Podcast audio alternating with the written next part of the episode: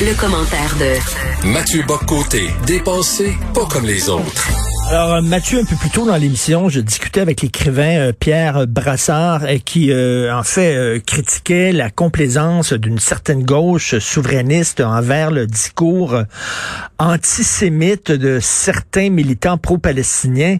Faut se rappeler que dans les années 70, la gauche souverainiste frayait avec avec quand même le, mouvement radical pro-palestinien. D'ailleurs, il considérait Israël comme des colons, des colonisateurs.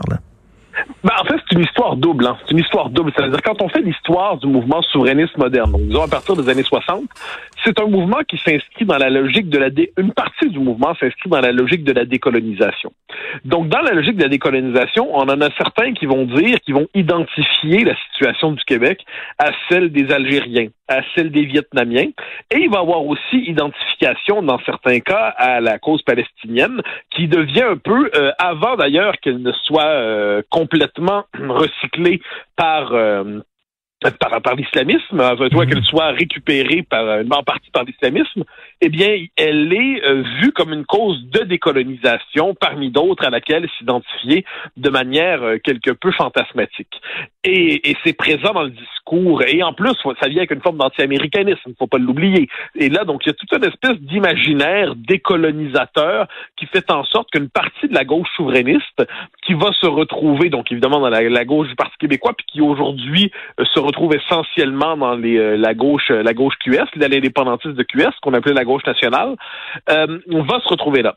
Faut pas oublier qu'au même moment, cela dit, on se retrouve avec un René Lévesque, qui est quand même le leader du mouvement, qui lui n'a jamais caché sa sympathie pour Israël. Alors on s'entend, quand on dit sympathie pour Israël, ça ne veut pas dire endosser chacune des décisions du gouvernement israélien, et ainsi de suite. Euh, d'aucune manière. Ça veut simplement dire que la quête du peuple juif pour avoir son propre État, son propre pays, René Lévesque y était plus que hmm. favorable. Et en fait, il en avait, il l'écrit à plusieurs reprises. Et pourquoi? Parce que dans la tête d'une partie des souverainistes aussi, quand il regarde le, Moyen-Orient, il voit quoi? Il voit une petite nation, le peuple juif, contester dans son droit à l'existence politique dans un environnement globalement hostile qui voudrait bien en finir avec, avec eux. Dans une tête de nationaliste québécois, il y, a, moyen de faire des liens. Et il y avait un côté personnel aussi, euh, parce que René Lévesque, comme journaliste, il a participé, ben, il, était là quand ils ont ouvert des camps de concentration. Il a vu ça. Bien sûr, bien sûr. Mais, je, mais il y a aussi, il a absolument raison, mais il y a aussi cet élément donc d'identification à la cause israélienne, c'est-à-dire et que, hmm. parce qu'il il ne va pas de soi quand on regarde ça de loin que Israël soit la puissance vraiment dominante dans la région. Hein. C'est-à-dire que si on fait le lien Israël et palestinien, oui, il n'y a pas de doute qu'Israël est plus fort, il n'y a pas de doute. Si on regarde ça dans la grandeur de la région, il euh, faut relativiser un peu cette idée d'une toute puissance israélienne. Donc quand on regarde ça d'un point de vue québécois à partir des années 70, il y a dans le nationalisme québécois, appelons ça une double identification. Il va y avoir donc l'identification chez les pour les Palestiniens chez les uns, pour Israël chez les autres, et par ailleurs, avec cette idée qui est normalement globalement partagée, surtout chez évidemment les ceux qui sont sympathiques à Israël, ça vient normalement avec cette idée que les deux peuples doivent avoir leur État. C'est-à-dire cette idée qu'il n'y a pas de solution possible si les deux pays, les deux peuples, les deux nations ne disposent pas de leur propre existence politique. Mais il est vrai qu'une partie de la gauche souverainiste, qui est aujourd'hui, comme je dis, une tendance gauche QS pour l'essentiel, mais pas exclusivement, mais essentiellement, se retrouve là et en est venue à se représenter Israël comme une forme de puissance impériale, coloniale, dominante, écrasante. Et dans cette logique-là, hmm. eh bien, la décolonisation pour se poursuivre, pour se parachever, devrait aller jusqu'à, bon, dans comme je pense chez la plupart d'entre eux, simplement l'idée que, les Palestiniens doivent avoir leur État, ça, ça va de soi. Mais chez certains, ça va jusqu'à un procès d'Israël en lui-même. Le procès, et ça, quand on va entendre, par exemple, j'étais en débat hier avec euh, Amir Kadir à la Joute, euh, qui disait que hmm. lui, depuis 70 ans, Israël était coupable. Ah ben là, l'instant. Donc, si on autrement dit, euh, M. Kadir est intelligent, mais notre désaccord était profond. Ben oui. Lui, c'était pas une critique des politiques d'Israël, c'est une critique de la légitimité même de l'État d'Israël qui se qui était qui était avancé. Donc ça, c'est plus la même chose.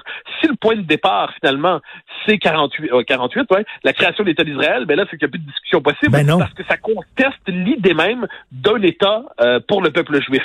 Et ça, quand il y, a toute l'ambiguïté autour du mot sionisme à travers ça. Qu'est-ce que c'est le sionisme? Depuis Theodore Herzl euh, jusqu'à la création de l'État d'Israël, puis aujourd'hui, c'est cette idée que les, le peuple juif doit disposer de son propre État. Mais là, on assiste à une espèce de redéfinition par les, par les adversaires, souvent non seulement d'Israël, mais des juifs même, une redéfinition du sionisme qui devient une forme d'impérialisme juif qui dominerait le monde euh, clandestinement et officiellement, avec mmh. toujours cette idée que la domination juive serait clandestine, donc euh, les vieux préjugés antisémites qui s'expriment à travers ça. Alors là, on joue sur l'ambiguïté du mot sioniste et on oublie qu'à l'origine, le sionisme, c'est vouloir donner au peuple juif son propre État dans sa terre historique. Et ça, je pense que c'est des distinctions élémentaires qu'il faudrait faire pour être capable de retrouver la raison dans tout ça. Puis moi, je ne peux m'empêcher de le redire parce que ça me semble important. La grande figure du mouvement national québécois moderne, c'est René Lévesque. René Lévesque n'a jamais douté du droit du peuple juif d'avoir son propre État, ce qui ne l'empêchait pas de comprendre parfaitement le droit des Palestiniens d'avoir le leur. Et je pense qu'une situation d'équilibre, c'est capable de reconnaître cette double légitimité et pas de croire que l'existence de l'un dépend de la disparition de l'autre.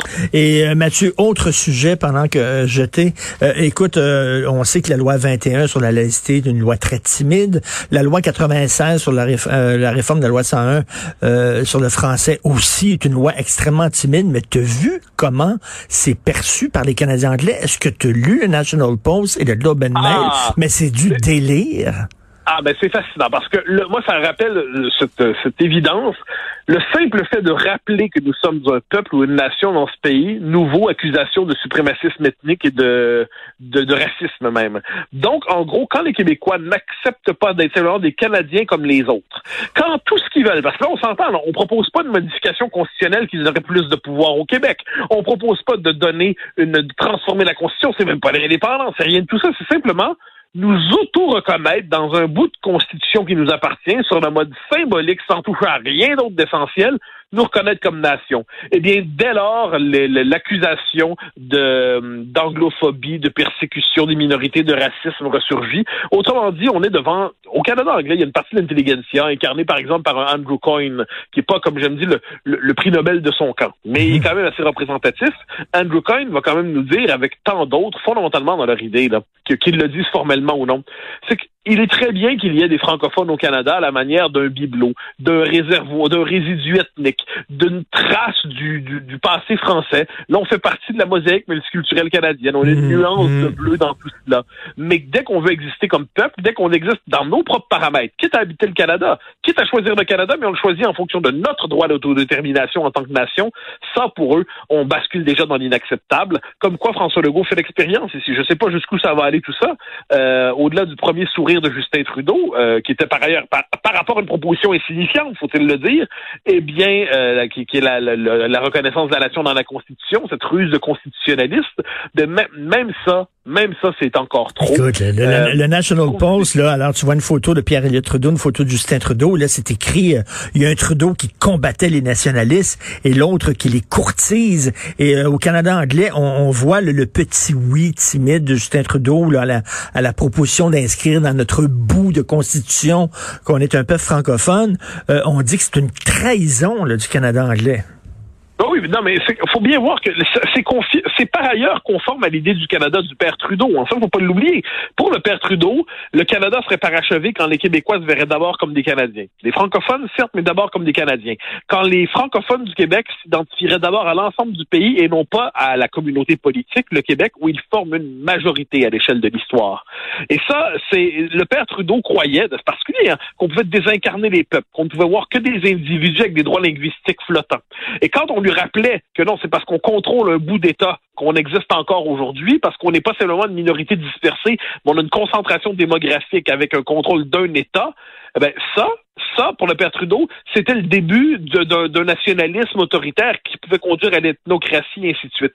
Donc, pour le père Trudeau, l'existence même du peuple québécois est un problème. Pour la logique de 1982, du régime de 82, l'existence même du peuple québécois est un scandale. De ce point de vue, le fils Trudeau, euh, qui n'est pas nécessairement non plus une, bête conceptuelle redoutable, eh bien, peut-être euh, a-t-il cédé par, pour les, comprendre, par, par réflexes électoraux, électoralistes, il s'est dit, je peux pas déplaire à François Legault dans les circonstances autour de ça si je veux des sièges au Québec. Mais sur le fond des choses, le régime de 82 est inhospitalier, est hostile à la différence québécoise et Andrew Coyne et ses, euh, ses collègues ont décidé de nous le rappeler. Tu t'es même mis Leslie Chesterman, l'ancienne critique resto de, de Gazette, qui maintenant s'intéresse à la politique, semble-t-il, et qui te pourfend sur les médias sociaux. Oh, ça fait longtemps que je l'ai bloqué, celle-là. Elle, ça, ça s'en est une autre que les crises de hockey en m'insultant régulièrement de temps en temps. Ça lui prend, puis là, elle fait des tweets, boum. Puis là, après m'avoir insulté à, répétition, si des gens lui répondent, elle se présente quelquefois comme une persécutée en disant que des gens qui me défendent sont, euh, sont de, de, de, de villes brutes persécutrices. Alors moi, je suis pas le détail de le débat dans le détail. Si les gens se comportent mal avec elle, c'est évidemment condamnable. Mais ce qui est drôle, c'est que cette madame m'insulte régulièrement, m'insulte à répétition, et quand des gens lui répondent, elle se sent persécutée. Ben en tout cas, je préférais qu'on parlait de tarte aux pommes, tiens. Euh, ben, je pas, bien, franchement, je la suis plus ou moins. Je sais qu'elle existe vaguement, mais on est plus dans le vaguement que dans le existe. à demain, Mathieu. Salut. bye. bye.